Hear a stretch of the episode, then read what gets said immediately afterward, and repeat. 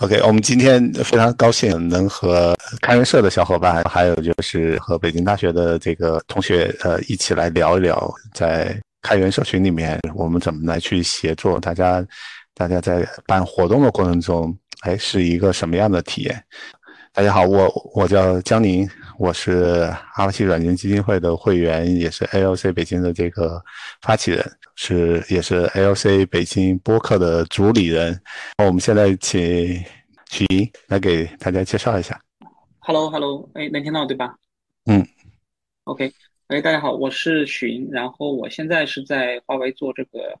开发者社区的运营。那我之前其实大部分的经历都跟技术相关嘛。我最早其实是做也是开发出身的，就程序员，然后后面呢逐渐转向运营，大概是在。一六年左右，我是有创业的经历。那在那个时候就开始逐步的接触到这个技术社区，到开源社区。然后一七年左右呢，正式的加入到了开源社当中，然后也逐步在开源社区做一些贡献。后面也参与到比如说像 PyCon 啊，以及 Rust，以及说现在江宁老师的这个阿帕奇 Con 当中去做一些在社区里做一些呃力所能及的贡献，也就是跟社区学习到很多吧。今天也非常荣幸能。参加这个播客来跟大家聊一聊我的经验或者我的这个经历吧。好，大概是这样，谢谢。嗯，好，那我们请那个新庆，然后来给大家介绍一下。嗯，好好的呀。嗯哈喽大家好。嗯，我叫新庆。嗯，我是开源社二零一八到二零二零二零二二的理事。嗯，我本职工作是在微软，然后负责一个叫 React 的一个项目。嗯，然后因为平时业余时间也比较喜欢开跟开源的小伙伴，嗯，一起交流和学习，所以有在去参与到 PyCon China 或 DonetConf China 和中国开源年会，然后也有嗯接触到咱们的那个 Apache Asia 相关的一些年会和活动，所以也希望跟大家分享一下参与到这些嗯开源的活动中比较有意思的事情。好，谢谢江宁老师。嗯啊，行，那我们请那个呃政府来给大家介绍一下。嗨啊，ALC 北京的朋友，大家好，我是李正虎，然后目前是北京大学的在读研究生，然后我目前感兴趣的研究领域是开源软件社区的组织研究，很高兴能够参加这个博客和大家一起交流。嗯。行，那从大家的这个背景来看的话，实际上就是有对这个开源比较感兴趣的这个在校的呃同学，然后也有我们这个对这个开源活动 已经很资深的这个活动组织家，就是我这边其实跟这个新晋还有就是许云这边去认识，其实是从去年阿帕奇 Con Asia 的这个主办的一个活动，然后我们其实是有一个比较好的一个合作经验，呃。其实从这个角度上来说的话呢，就是我们在开源社区之间，就是可能各种各样的这种协同关系的话，都是属于一个一个一呃机缘巧合和和自主选择的一个一个过程。所以我觉得我们第一个问题可能就是会跟大家聊一聊，就是我们在公司里面和我们在社群里面，然后大家一起协同的这个经验是。是是有比较大的不同的，然后哎，可以请大家就是相互来分享分享。然后我们首先请这个许莹来给大家讲一下。呃，OK，行，我因为我觉得公司跟社区最大不同，其实可能是公司其实是有一个很明确的，就是数字来衡量你的工作，或者说我们简单说就是 KPI 嘛，对，这个东西会导向你的工作，甚至说。在你跟同事的协作当中，它起了一定的这种嗯影响吧，所以会导致说有时候你在社区的事情可以按照你自己的想法来，但是在工作当中有时候很难，这是一个自由的问题。还有第二个就是你的边界的问题。其实，在社区有一个点是你可以呃根据自己的这种嗯特长或者跟自己的想要，你去跟社区协商去拓展自己的这个边界能力边界，或者说你的想要做的事情嘛。但是在公司很难。然后呢，还有一点就是。有时候在社区去更容易去做一些正确的事情，就是你觉得这个事情做对社区好，对你自己好，你可以去执行，然后社区里不会有人去反对，大部分人会跑过来支持你。但是在工作，如果说这个事情虽然正确，但是如果与你的这个 KPI 去相违背的话，基本上是没有人会支持你。而且从你的角度来说，你这样做对你的工作本身其实是不利的。所以在很多时候是基于一个是基于你的这个 KPI 来的，一个是可能是基于你的在社区是基于你对。社区你想做你你想对社区做出的贡献来的。我觉得这个差别还是挺大的，所以大概是是这样的一个想法。嗯，其实我们在在社区里面去呃在里面去做事情的时候，还有一个 我觉得有个不不一样的地方是说，我们其实跟很多人之间的这种协作关系，其实呃是更多是一种平等的，就是我不能按照这种嗯在公司里面就是主管啊或者是领导啊对对下属就是派发任务的这种方式，就是因为在派发的过程中，你可能想做也得做，不想做也得做。那我们在社区里面呢，更多的是说是一个愿。愿景，然后把这个愿景给大家啊，就是讲明白了之后，自然而然可能会有更多人就是愿意主动的参与进来。嗯，对，那其实对，其实，在这一块的话，我觉得新庆应该应该是就是因为我去年的话跟新庆去去合作的时候，有很很大一块的话，就是在跟志愿者之间来进行协同。其实我那时候我没有管理过志愿者，我觉得新庆其实当时给了很多的这个。呃，很好的一些建议啊，我觉得这块也可以给大家稍微分享一下。哦，好呀。其实我觉得，嗯，公司和社区最大的一个区别是，公司可能是以 OKR 为导向的，然后公司会是一个商业行为。那你在做所有的事情的时候，肯定是要为公司的商业目标去贡献的。嗯，然后在社区的话，其实更多的是以兴趣为导向。那在这个过程中，嗯，其实某些激励的东西啊，其实和公司的人力资源管理相关的，其实是非常类似。然后最终这些很大的一个区别会是说，可能在社区大家是因为兴趣，嗯，或者说是因为自己的喜好，或者他会找到自己，嗯，可能那个会可以参与进到那个社区里面的一个点，但这个点的话不会是以工资或者说收入为导向的，嗯，那在这样的情况下，其实，嗯，你更容易去。发自就是可能从本心出发吧，去做一些本心自己希望参与和贡献的一些事情。嗯，我觉得这个会是很大的不一样。那志愿者参与进来的时候，可能这个话题会不会稍微有点偏啊？不好意思，但是我会觉得，如果说我们是希望大家一起参与进来共建，一起参与进来的话，那可能大家的目的也会很纯粹。比如说我们的 Apache。嗯，Apache Asia Com，那其实大家参与进来，只是希望这个 Apache，嗯，Asia 可以 Asia Conf 可以办得更好。那在这个过程中，所有人的那个力气其实是往一个方向去使的。嗯，这样子的话，往往会得到一些意想不到的结果。嗯，会比那个 OKR 为导向的结果会更好一些。嗯，我觉得这块主要还是在写作层面上面，就是因为大家都朝着同样一个目标，主要这个目标对齐，或者是就大家认同的这个过程，确实需要需要花一些时间的，而不是像在在企业内部，那可能我们通过上传下达就就可以做到。反正在在在我看来的话，就在企业内部的话，就是。这块的这个工作还是，如果我们要投入大量的资源的话，那可能这种成体制的，就是这种推进可能会更快一点。但是，呃，就拿那个阿帕奇康来 来说的话，就是我我最大的一个体会，就是因为我们在去年在做的过程中，实际上就是，呃，也在主力推推进啊，就是会感觉到一个人去推的时候是特别特别累，因为我也不能给大家派太多的活，但是我很多时候。我会发现，就是很多时候我们在开会的时候，哎，就是基本上都是大家自愿的这种方式来认领的，这这个事情就会特别好。我们不会说是分配给某某某一个人，而更多的是说大家主动的站出来，然后去承担一些责任。而因为你有一个承诺，而而另外一块的话，因为你做这些事情都是在一个公开的场合里面去做，啊，在这个过程中。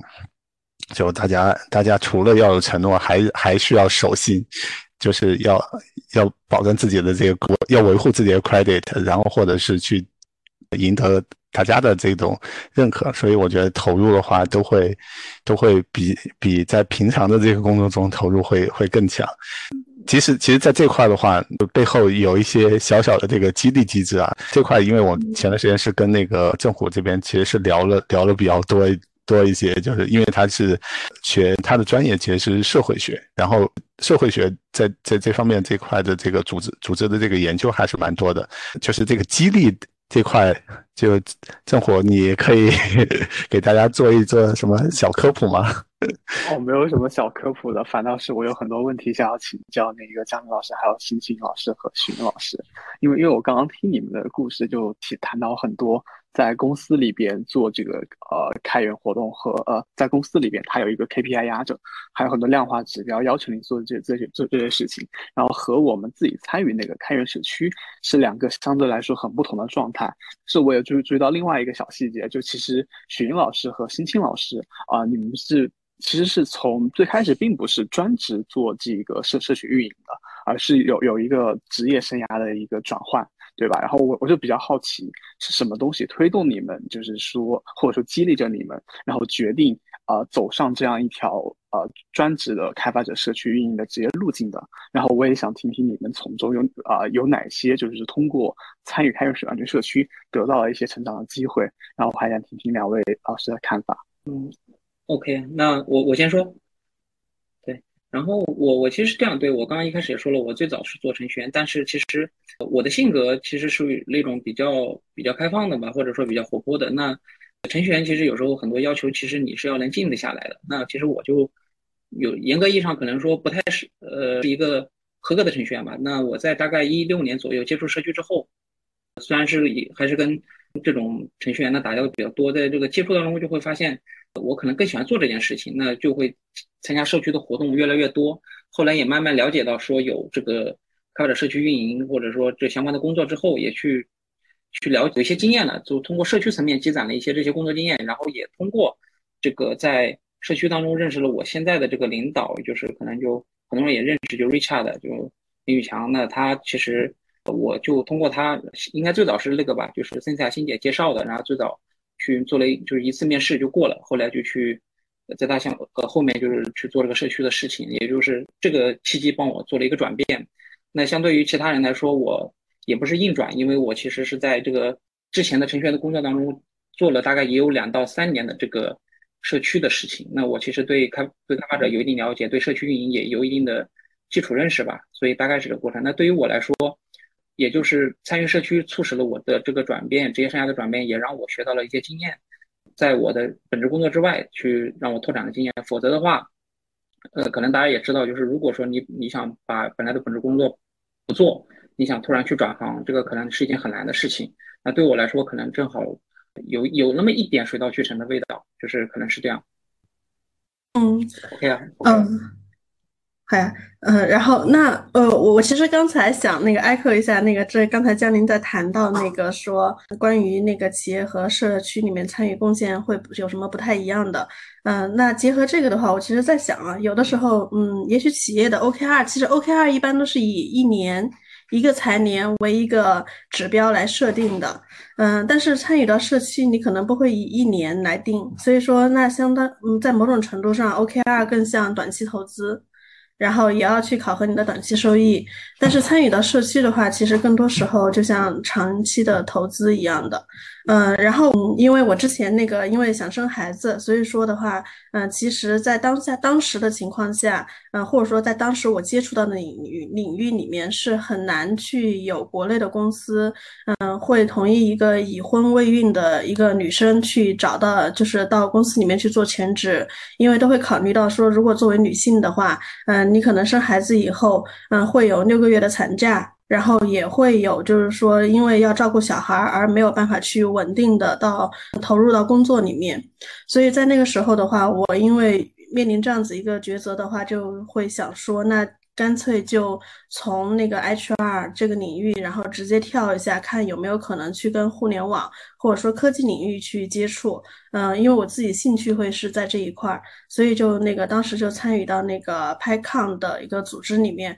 然后就加入了 PyChina，就 Python 中国那个社区。嗯，然后是基于那样子开始和社区来接触的。嗯，在这个过程中，我会发现就是自己会越来越喜欢跟开发者接触。然后也会非常的感兴趣，可能就以那个活动和大会为基础来那个一直贡献到这种开源的开发者社区里面。嗯，当然我自己就是也是一个贡献到开源社区的一个获益者。嗯，然后在一九年的时候，微软。他要招一个跟开发者社区有比较深的接触的这样子一个人，然后来负责 React 这个项目。嗯，当时就是因为我有组织过几年的那个 PyCon 的活动，然后刚好 PyChina 这个活动的话会是，嗯，PyCon China 这个大会也是一个全球性的活动。嗯，可能以微软这样子的背景的话，他们也非常欢迎那个能够有全球背景这样子一些开发者社区贡献的人加入。嗯，所以说他们就没有当时我。的那个 leader 就没有介意说我已经可能接近四年没有工作过，然后一直是以 volunteer 的形式在开发者社区贡献，反而他们会觉得这是加分项，嗯，所以就在这样的契机下面去加入微软。嗯，加入以后的话，才从另外一个角度来看开发者社区运营，然后也接触到更多可能从拍拍抗以外的一些社区，然后在这个过程中，也从以前我对开发者社区只是的理解只是组织活动，大家来交流，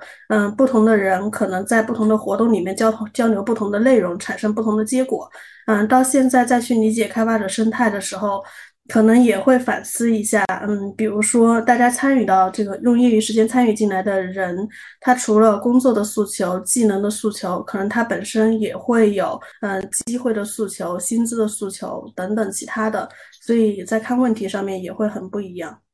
嗯，大概是这些。对，刚刚其实我还想追问一下，因为刚刚两位老师都提到自己之所以会走上这一条职业路径，其实很大程度上是因为啊，参与开源软件社区相当于一块敲门砖，然后把把我们推向了一个新的世界，然后交到很多新的朋友，包括因为现在目前从事的也是这一个开发者生态运营的一个工作，所以很多时候是需要和人打交道的。然后我就比较好奇，就是说两位老师有没有一些。呃，怎样和人打交道？怎样在开源软件社区这样一个比较特殊的组织里边和人打交道的一个方法论，可以跟我们分享？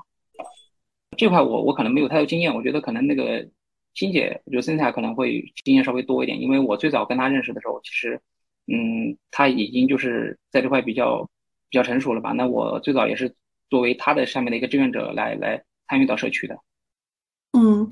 好，我。其实我我觉得这一块的话，从某种程度上和人力资源的那种激励机制呀之类的会很类似。嗯，就是我们在吸引大家一起来贡献到，比如说 ApacheCon 还是 PyCon 这样子的一些开源大会或这样的一个嗯相对中立或开放的一个项目的时候，嗯，每个人进来的目的都不一样，每个人的兴趣爱好都不一样。那如果说是这样子的话，我们可能在其中挑选一些比较优质的一些开发者的话。会根据他的兴趣爱好，把它放到不同的位置去解决不同的问题。嗯，在这个过程中，他们其实会有一定的成就感，然后他们也会很快的去帮他们找到他们自己的定位。那这样子的话，他们会更愿意长期的参与进来。嗯，除此之外的话，这可能是变相的是那个，比如说是贡献到项目里面，嗯，大家那个志愿者工作的一部分。但反过来，嗯，比如说在跟许许许云这个合适说吗？你可以后面不合适你可以掐掉啊。但是以许云为例子的话，嗯，当时一个是许云本身就是一个很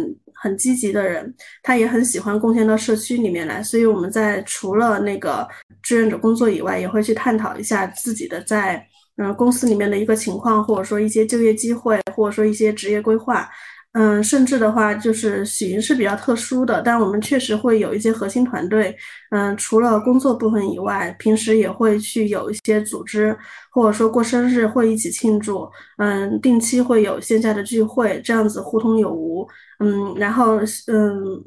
就是甚至到个人生活里面，因为已经处成朋友了。那所以许云从谈恋爱、结婚、生孩子啊之类的，包括我自己结婚、生孩子之类的这些流这些过程，其实都是大家都非常的清楚的。那在这个过程中，有的时候会觉得，嗯，可能在社区里面的这群朋友的深度接触，已经远远的去高过在公司，或者说可能甚至是某些比较远一点的亲戚朋友的这种了。所以会是这样子一个感觉和氛围，嗯。我对说到这，我看这可能正好也不算补充一下，我说我觉得这个问题对我来说可能没有标准答案，就是呃还是要真诚。就是如果说你把一个人，不管他是在社区认识还是怎么样的，就是你如果真的把他当朋友，那你就按照就是你认为应该对朋友处的方式来处，就是一种最真诚的方式对待就好了。我觉得也没有说一定要刻意的去去去迎合，或者说因为在社区里所以有什么不一样。嗯，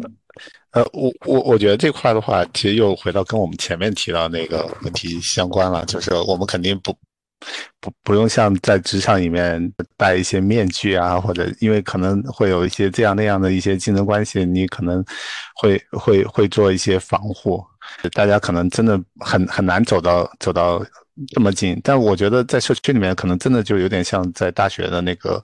我们的那些同窗的那些同学啊，或者是同宿舍的那些同学，如果大家这个习这个性情啊，这个都差不多的话，其实是真的是可以成为一辈子的好朋友的。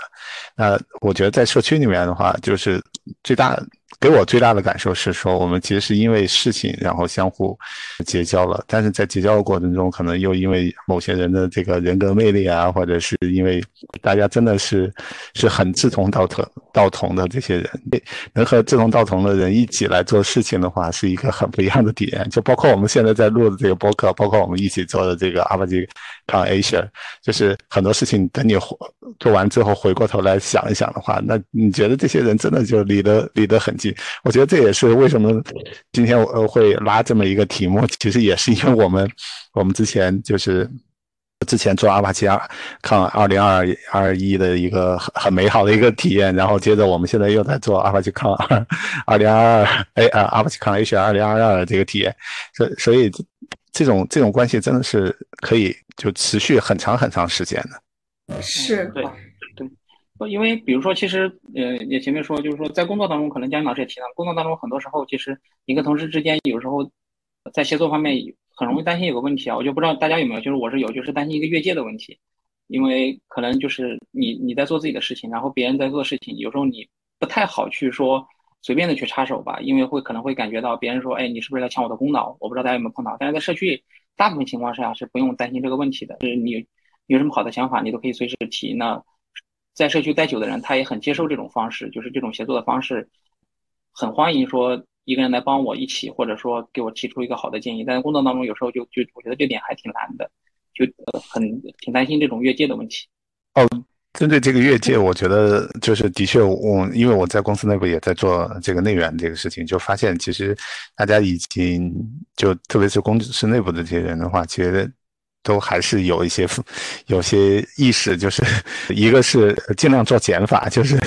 不不要去贪一些其他的的一些事情。这个在我们在社区里面是其实很难，呃很难看到，因为社区的话其实就是一件事情，我愿意做，我喜欢做，我我可能就主动去承担，没有人那个呃，其实也不需要得到的太多人的这个授权，但是你。你一旦你做了承诺之后，你可能要去投入百分之一百二甚至一百五的这个这个这个精力来去把它把它做好，然后还是又回到那个越界的那个事情，那。在社群或者在社区里面，其实我们更多的还是我做的这件事情对整个的这个 community，对我们整个社群是不是有意义？只要有意义的话，那你就能得到大家的认同。然后另外一个块的话，在 community 的话，还有一个很重要的、很重要的，因为我们是在公开场合去跟大家协作，呃，在这块就所有人做的事情，实际上他都留有印记了。这个你你你其实很难去说，刚刚刚许云那边提到，就是说 把别人的功劳说成是你自己的功劳，而且我们现在其实更多的是在社群社群里面，我们要激励大家的时候，我们可能都是要就谁做的这个事情，要很明确的把它把它说清楚。就是很多时候可能大家并不是嗯担心要多付出，其实其实我觉得更主要的一点是说我的付出得到大家认可。这种激励其实是非常非常重要的。一旦有了这件事情，很多很多事情它就自然而然的发生了，而不是说我们需要，呃，去去找领导，或者我们需要去发一个任命啊什么之类的。就是我们其实是按照这个在公共场合里面，按照社群的这种方式来运作的话，那大家更多的是，呃，认同认同目标，然后去去努力去把它达成，然后在过程中你还可以求助到很多。就是相关有资源、有能力的这些人的，呃呃，得到这些人的这种帮助。同时呢，就是，呃，一旦就是这个做完了之后，实际上我们也会有很多很多表彰。呃，我觉得最主要的表彰就是，可能就前段时间就是把这个呃，星期啊，还有就是许云这边，我们把他邀请成为这个阿帕奇 Local Community 北京的这个正式的这个成员。其实我觉得也是让大家建立起一种。就是责任，就荣誉感、责任感以及归属感，就是这种方式，就是虽然都是一些精神上的一些激励啊，但是我觉得对于这个长期参与社群的这些人来说的话，其实是非常非常好的。然然然后然后刚才其实那个星期那边其实也提到的，就是相当于我们是在做一个长期投资。就是这个长期投资的话，我们肯定就不会关注我们短期的一些收益了，但肯定是要放一个很长的这个角度。一般来说，如果大家混的参与到社区里面，就是我们要成为社区的 commit 啊，或者是 PMC 的成员，其实都需要花挺长的时间，有些是三个月或者是半年。如果我们只是说像公司一样，或者是就是拿一份钱干一份工作的话，那。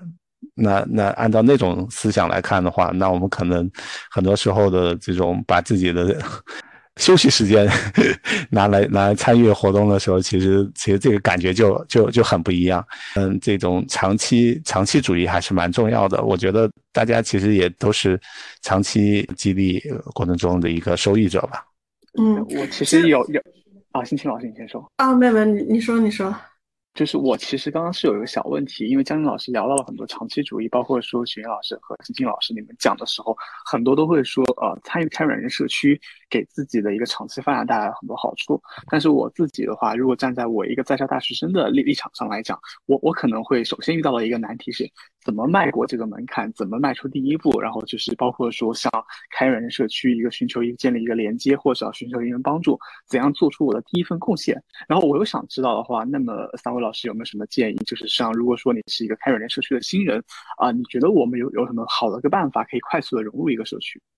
嗯，刚才江林老师在分享的时候，我有在反思啊，就是说，嗯，我会发现最后可能开源社区留下来的这群人，他们都是以先贡献不计结果。然后为导向的一群人，嗯，所以说有激励啊，或者说，嗯，这些可能会是一个 bonus，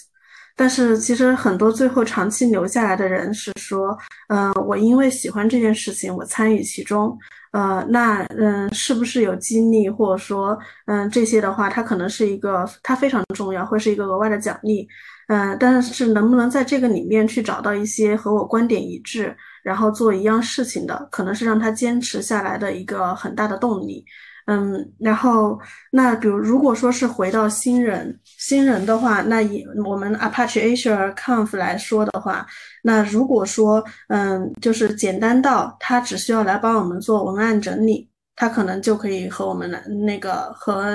嗯 Apache Asia 里面的这些老师和讲师接触。比如说他那个我们老师都会去录制一些视频。如果说他们能够去那个帮忙整理一下文档，这个我相信对在下大学生来说应该不是一件很难的事情。但是如果说这个文档的负责人本来就是江宁老师，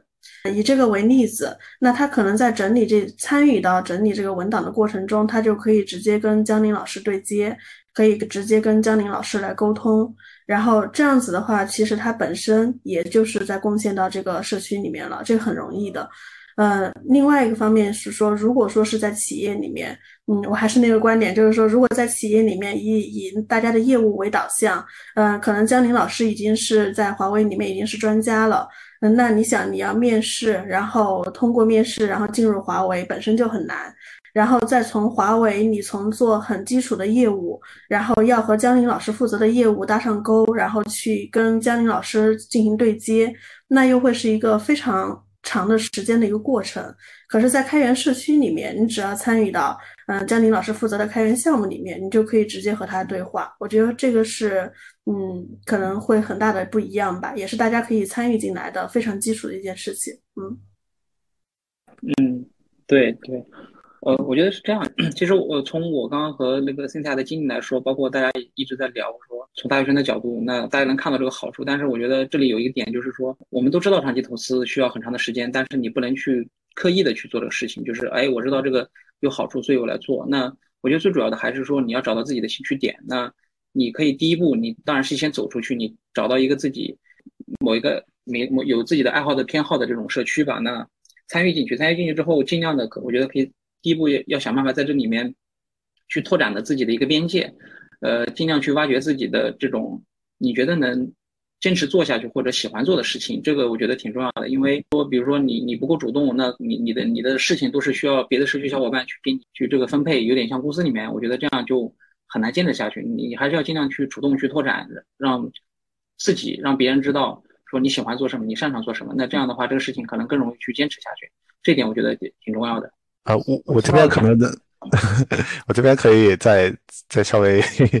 补充一下。其实对于我们那个社区里面的同学来说的话，啊，就是想参与到社区的同学来说的话，那首先你你其实要推开那个门。现在就是我们其实办的这些活动，其实就是一个。很好的参与参与的，呃，一一个途径。刚刚刚刚欣欣这边其实也提到了，就是我们可以以志愿者的身份，然后参与到这个活动的这个主办。其实活动主办，呃，最大的一个好处是，你可以以一个比较低的成本去接。啊，去跟业界的一些 KOL 啊、大大牛啊之间建立起一些联系。如果你想在这个领域里面深耕的话，那这个这个联系就是大家其实是打个照面啊，或者是。有呃有一些接触之后，后续的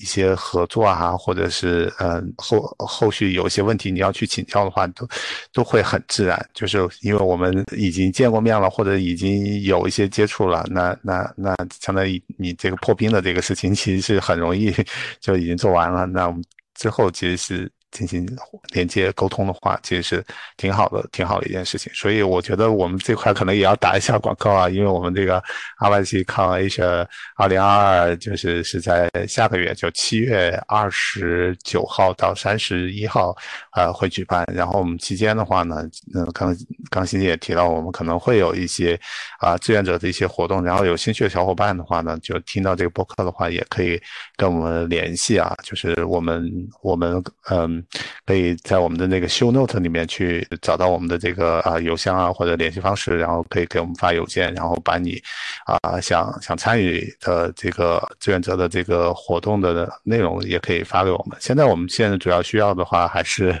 还是跟这个讲师演讲相关的翻译。嗯，字幕，因为我们有很多海外的这些讲师，他们可能都是英文的这个演讲，然后我们需要给他们提供字幕。然后做这个字幕最大的好处就是你可以比较深度的去啊去聆聆听这些演讲，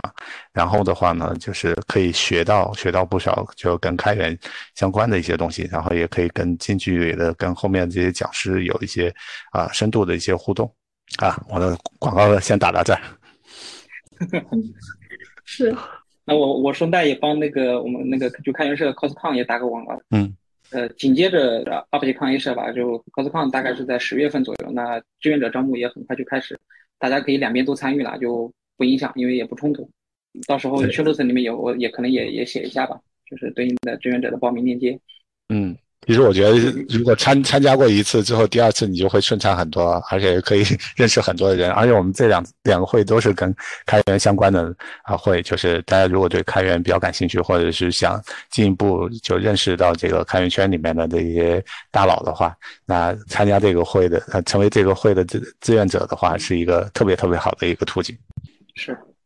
是我这边其实还有一个小问题，因为其实刚刚。呃，张明老师和徐云老师都提到说，开源社区有很多活动，然后给我们提供了很多可以自由发挥的平台。但是这里边有一个问题，就是我作为一个新来的人，我可能会担心犯错，对，然后就是可能担心自己做的不够好，自己能力不能够胜任这件事情。然后，但其实之前的话，新群老师和徐云老师也提到，开源社区是给我们提供了一个。很低成本的一个试错的一个机会，然后我就很想知道，就是三位老师对于这个犯错和试错之间这个比较微妙的联系，能不能给我们细节的展开一下？就是你在开源社区里边做这些事情，呃，会不会带给你什么一些比较特特别的反馈？嗯。你你先说，没事。好，没有，我先说一个，嗯，可能嗯会不太那么那么友好的一个一个东西啊，但是如果不合适，你可以剪掉，然后江宁老师可以把它高度拔一下。那就是我觉得很很直接的一个东西是说，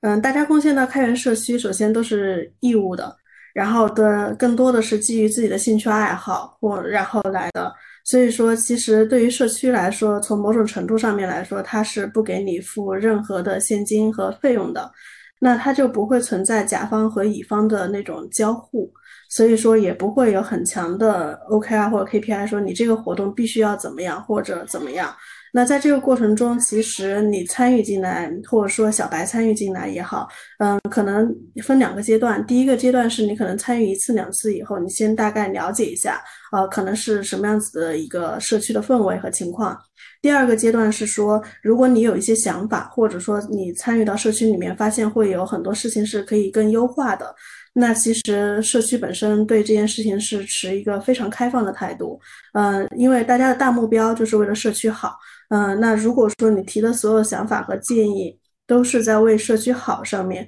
这个方向大方向上面的话，应该是没有人会拒绝的，甚至是如果说一些比较好的建议，大家会觉得，哎，这也是很有意思，哎，这个我曾经也想过，但是我可能没有找到。peer 或者 partner，然后和我一起来做。那你有这样的想法，也许我们一起就去尝试，就去做了。嗯，所以归结回来就是说，嗯。反而你在开源社区里面想去提一些想法、提一些建议，或想去实践一些东西，嗯，不需要有任何的忌讳。你说出来，大家会觉得我认可，我就一起来跟你干了；我不认可，那我会跟你说，可能是大家也会很开放的去提，说嗯，什么什么样的方向或什么什么样的一个转变会更好。那这样子你在企业里面可能反而没有这么轻松和一个开放的讨论氛围。嗯，对，其实。我我觉得我就一句话，我就觉得可能不用担心犯错，因为在社区跟公司很大不一样的就是，公司你的试错成本可能会很高，但是在社区里其实有一个很好的点啊，就是我举个小例子，就是每年的开源年会 CosCon，其实包括 AlphaGCon 也是啦，就江军老师可能知道，其实每次都会在有些关键点快到临界这个开始的时间点，觉得好多问题没解决掉，然后可能感觉这个还行不行，但最终呢，你就会发现。有很多人站出来把这事情给解决掉了。那其实，在这过程，我们中间也会有很多错，但是最终社区的好处就是大家能主动站出来，能主动去承担问题，把这事情解决掉。所以我觉得不用太担心犯错或者可能会存在试错的情况。呃，社区里的好处就是会有人站出来帮你去兜这个底。呃。我觉得这个兜底这个事情的话，我我觉得可能，可能更更多的是是一种就是大家的一种协同，就是如果出现问题的话，很多时候不是说去指责这个人，你你你怎么是犯错或者什么，而是有很多有经验的人会把他的资源，会把他的一些啊解决的一些办法，可以很快的传递过来。其实是就是这种协同会让我们更高效。然后不管是我们是班会啊，还是说具体的去做。做一些项目，啊，比如有些时候就项目发版的时候，哎，突然间发现了一个问题，我们其实并不是说去要找那个最开始制造这个问题的人，而是会很多人会想尽一切办法，我们。赶紧把这个问题修复了，让我们这个版本能够比较快的发布出来。所以，所以我觉得，我觉得在这块的话，就是嗯，出问题其实并不可怕，可怕的是我们大家都无视这些问题，而且呢，嗯，还互相 甩锅的、互相踢皮球的这种方式来去解决问题的话，这个就这种方式的话，我觉得是是是比较恐怖的。那在嗯开源社区里面的话呢，相对来说，我们除了有这种。满腔热血的这种，呃，新进的这种贡献者，啊，或者我们的一些嗯小白吧。然后我觉得更多的还是有一些有经验的这些老师傅，然后他们非常乐意去，就是把自己的一些经验啊，把自己的一些心得啊，去分享给啊这些新来的同学。然后我觉得正好有这种。啊，师傅带徒弟的这种机制之后，然后其实我们就不太呃担心会会就是出现问题，因为如果出现问题的话，我们总会有一些办法来去把它把它以一个比较圆满的方式来进行解决的。对，我觉得刚刚其实三位老师都提到一个特别有意思的，也是我之所以会对开源软件社区非常好奇的一个地方，就是开源软件社区它不像公司，它没有一个很强制的力量来要求你做做这个事情做那个事情，但是就是很很很奇妙的，就是刚刚徐云老师也提到，就是可能。要办事的时候，到最后一刻就突然有人站了出来，把这个事情给搞定。然后我现在如果站在一个想要办活动的这个出发点，作为一个主办方的角度，我可能还要考虑一个问题是，怎样到底才能把这个事情真正给做好？你毕竟还是有一个任务在里边。其实刚刚那个江林老师提到，里边有一个机制是这种师傅带徒弟，其实相对于来说，相对来说会更加刚性一点。除了我们更加柔性的这个自愿呃志愿者的自愿参与以外。那我想请问一下，还有没有其他一些机制可以说，比方说我想办一个 ApacheCon 或者说之类的活动的时候，有没有什么东西是我需要注意的地方，可以借用这些机制，然后来帮我把这件事情给办下来？哦，这边我可能有一点点小心得啊，就是如果你要想让大家来帮你的话，其实你需要把。啊，就明确的提出要求，就是特别我们现在就除了一些基础设施啊，这这边的话，因为我们是那个我跟曲云这边在做的会比较多，然后另外一块的话是说，我们的两百多个议题其实是需要有有有出品人来去来去做一些审查的一些工作，然后去做一些挑选的一些工作，然后还有去做一些查错的一些工作，就是这些工作的话呢，我们需要。很明确的告诉大家，因为我们现在其实也招募了十几个的这个出品人，嗯，然后我们其实也对大家也有一些宣传。实际上，实际上一一个很核心一块的话呢，就是要把大家嗯这个做这件事情的重要性或者是它的意义给大家啊宣讲。然后另外一块的话呢，我们就是 要有一些比较明确的让这些出品人要做的事情，啊，要把它写清楚，就是。我们会列一些 to do list，然后的话呢，就是会会发给这些啊我们的这个出品人，然后呢会也会给他们一个一一个 timeline，就是告诉他们在规定的时间内需要把这些事情做完。然后我们最近其实也是双周或者单周的时候，其实也也会定期开一些会，然后追一下进度。那核心核心其实其实就是说啊会。知会到大家你需要做什么，只要把这些东西，我觉得把这些东西描述清楚的话，其实大家都还是很有相，还还是很有责任心的，就是这些东西还是能够很快的做交付。但如果你不把这些要做的事情明确下来，告诉给大家的话，那这个时候可能就是协同起来就会很痛苦。有些时候就有人就说，哎，我以为是这个事情是 A A 要做的，但是 A A 没有做，也没有告诉大家，那那那那这件事情可能永远就就就没。没有人做，嗯，而且我觉得开源软件社区很有魅力的一点是，之前庄老师不是也是一直有在提嘛？他说你能去让大家用业余时间，比如说大家一一天工作就八小时，然后他可能还还还能有业余时间再去思考相关的东西，可能还有四小时。那很大程度上，我们在做开源社区的时候，就是去争取大家那个四小时的那个时间能够参与进来。嗯，所以说这也是会很有魅力的一点。那大家其实平时都很忙，嗯，你的需求提的比较明确，然后需要的那个东西说的越清楚，大家觉得会是一个不是很难配合的事情，就会那个很积极的去配合起来。我会觉得这也是，嗯，就是说比较有魅力的吧，因为你是在用他的业余时间来做一些他感兴趣的事情。对，然后其实比如说你在公司，可能大部分的模式，如果我在公司办场会，可能就是大家开个会讨论一下这块事是谁负责，那基本上给人的感受是这个已经从上到下安排好了嘛，这事就是你必须得做的。但是在社区里，就像江宁老师前面也提到说，很多时候其实是你认领的，你认领之后。就社区其实很简单，你你没时间，你可以说你没有时间办。就我现在很忙，这段时间很忙，我我不能深度参与，那我就顶多是场外帮助一下。但但是我一旦说我认你这个事情，我想深度参与的情况下，呃，在社区的大部分的小伙伴都是很可靠的。一旦认你，我这个责任心会一直把这事情一直坚帮他做到最好吧，就坚持到最后一刻。这点我觉得跟公司很不一样嘛，就是跟在这种商业上的去做这种项目管理或者做项目的推进是很不一样的一个点吧。我江长说，要不你来，你来把高度再拔一下，总结一下哈。我刚 刚才许云这么说，我就想到另外一个点是说，嗯，如果在公司里面你执行不好或者配合不好，那你丢人可能就丢在公司里面或者团队里面。可是如果你在开源社区，你不去做到一定的嗯结果出来的话，或者说你不，比如说我承诺了我要去办 ApacheCon 的某个某个某件事情，或者就要办这个大会，结果中途就。放弃了，或者说没有责任心就不干了，那丢人可能就丢到整个行业里面去了。是是是，就就这个公开公开参与，就是在公开环境下面做这个事情的话，就是我们一旦有承诺的话，就肯定是要交付，除非你以后不不想在这个圈子里面混了，就这个这个这个脸真的是丢不起。所以是所以大家还是会会打足。呃，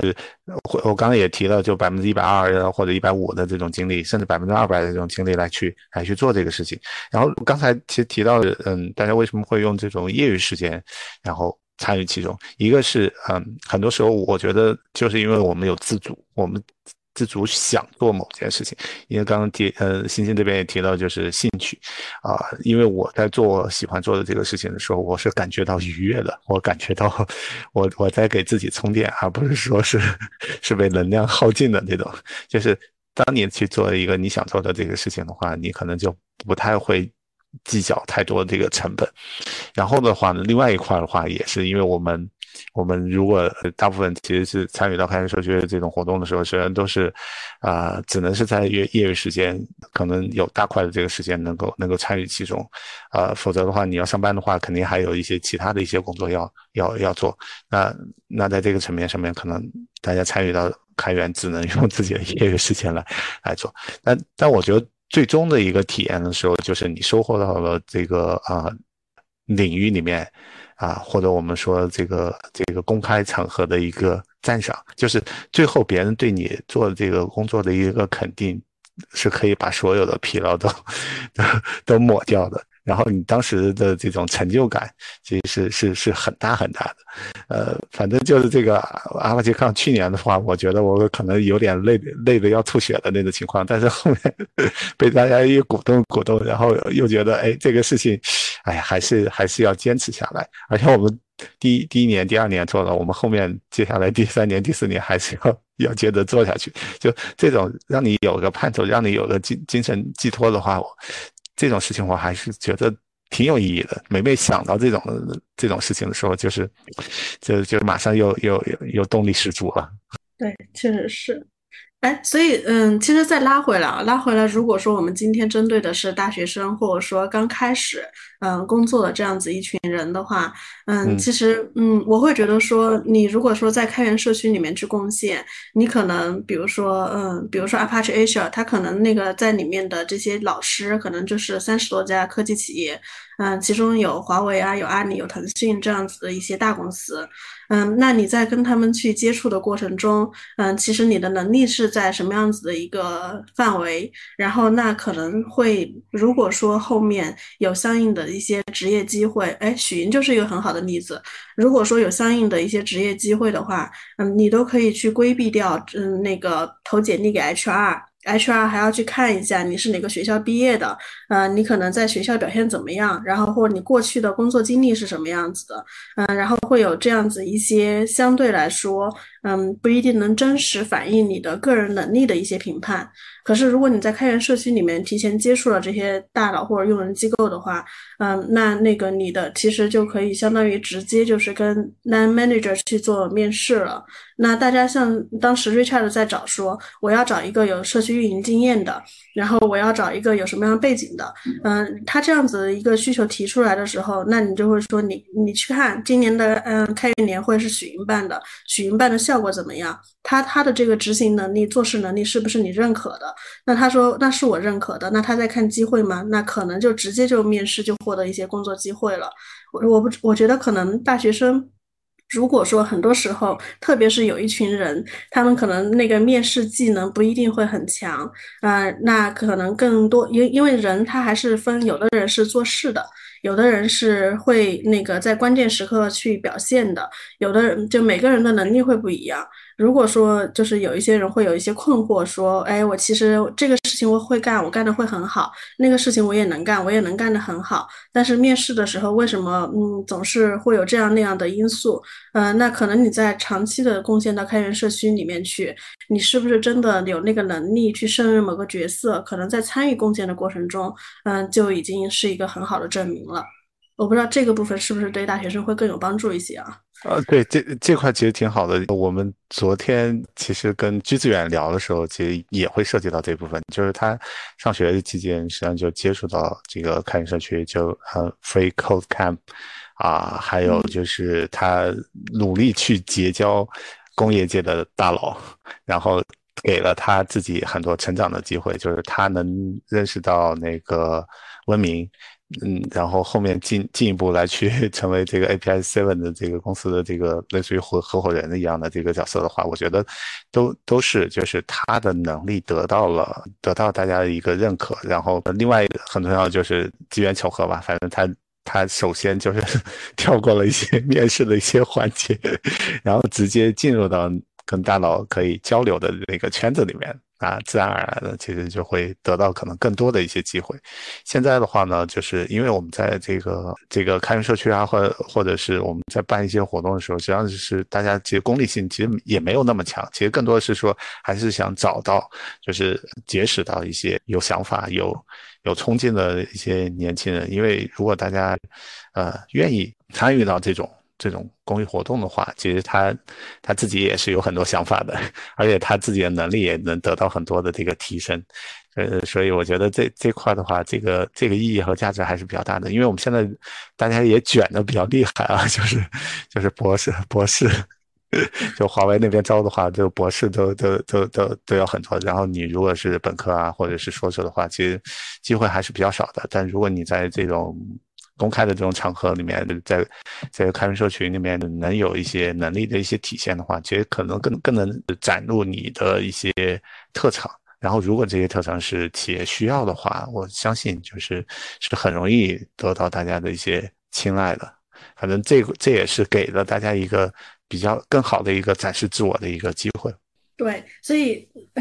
嗯，所以江林老师，其实啊，如果说作为，比如说作为 leader，然后你再去招人的时候，其实某种程度上也更希望是有一些创造力，或者说有一些自己想法的人，而不是那种，哦，当然，我觉得这就是下指令，然后就是下一步就是告诉他要做。Plan A，他可能就去做 Plan A，然后那结果没有导向，那就是最后没有结果的时候，可能他不会去想到有 Plan B 或 Plan C 这样子来解决这样子一个事情。嗯，其实那相对来说，社区的这这个人群，如果他们那个长期贡献进来，呃，孩子呢除了完成自己本职工作以外，还有业余时间可以可以去发光发热。其实变相的啊，我觉得在招人的时候，这种人群其实也更受欢迎一些。对对对，他主观能动性会很强，就是我不太需要去给他做这种 micro management，就不用去整天去盯着他。更多的时候，你把那个愿景和目标告诉他之后，他可能就会有很多 surprise。我比较喜欢这样的人。是，而且就是长期，我觉得可能长期加入社区之后，他的他对他这个他工作的领域吧，或者他这个行业，可能他会有一个更。深远或者更广阔的认识，这个在如果说你只是在比如说不参与社区，只是在自己的工作当中盯着工作这工作这一块的一亩三分地地的这些人的话，他的眼，我觉得他的眼光是有时候是完全不一样的。然后这些呢也会说牵引着他去有更好的主观能动性的发挥。就是我我我想发挥，但是有时候我不知道怎么发挥。但是在社区之后，你就知道哦，别人是有这种做法的。那我不管是说跟那些大佬，还是说跟社区其他小伙伴，我会发现啊，有些事情还能这样做。对他其实也是一种眼界的拓拓宽吧。嗯，对，是是的，是的。呃，时间过得过得飞快啊，这个我们差不多又聊了一个多小时，其实非常高兴和呃许莹和新庆还有郑虎，我们其实探讨了一下我们在开源社社区里面的这个工作状态和公司里面这个工作状态有什么样不一样，为我们新。要进入职场的小伙伴，或者还有在校的大学生，其实也指了一条一条路啊，就是通过参与到这个啊我们的开源社群的这种互动啊，不不但能结识到一些啊业界的一些大佬，另外一块的话呢，其实你还可以啊。通过参与到这些啊项目里面的一些具体的一些贡献，展自己各方面的能力，去为自己后后面的职业发展去奠定比较好的基础。我也非常感谢，就是呃新庆和这个许莹结合到自己的这个经历，分享了很多很多的这个干货。啊，同时呢，也感谢这个生活啊，站在这个在校大学生的角度上面，也为我们给大家。提了提了很多很很很中肯的一些问题啊，帮助我们的这个啊同学来进一步的嗯参与到开源，加入到开源，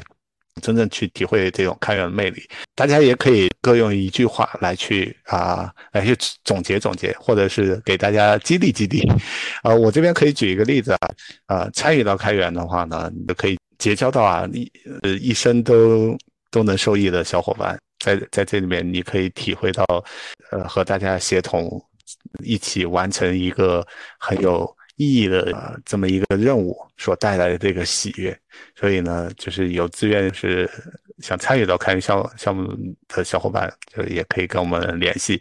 啊，参与到我们这个会呃大会的这个志愿者的活动中来。然后我们其他的 呃这个嘉宾主持人也可以也可以来分享分享。要不辛庆先开始？嗯，好，嗯，我觉得参与到开源社区里面，你能结识到一群志同道合的小伙伴。嗯，然后如果在职场里面，嗯，你会希望那个是丰富多彩的话，非常那个推荐参与到开源里面。这里我要借用江宁老师的一句话，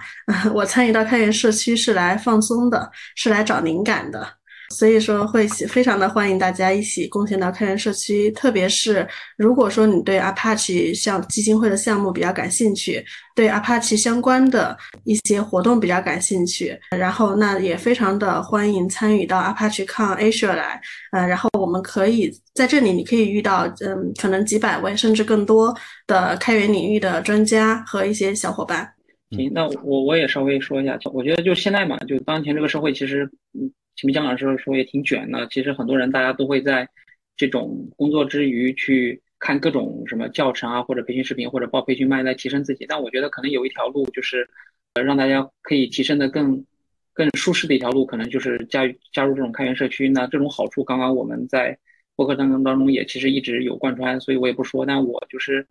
呃，有一句话我觉得特别喜欢了，就是可能有点那个鸡汤，但我觉得可以作为一个自己做事的一个一种方式吧，就是但行好事，莫问前程。那在社区里，你最终这个社区会给到你一定的回报，但这个回报肯定是要你去长期投入的，大概是这样。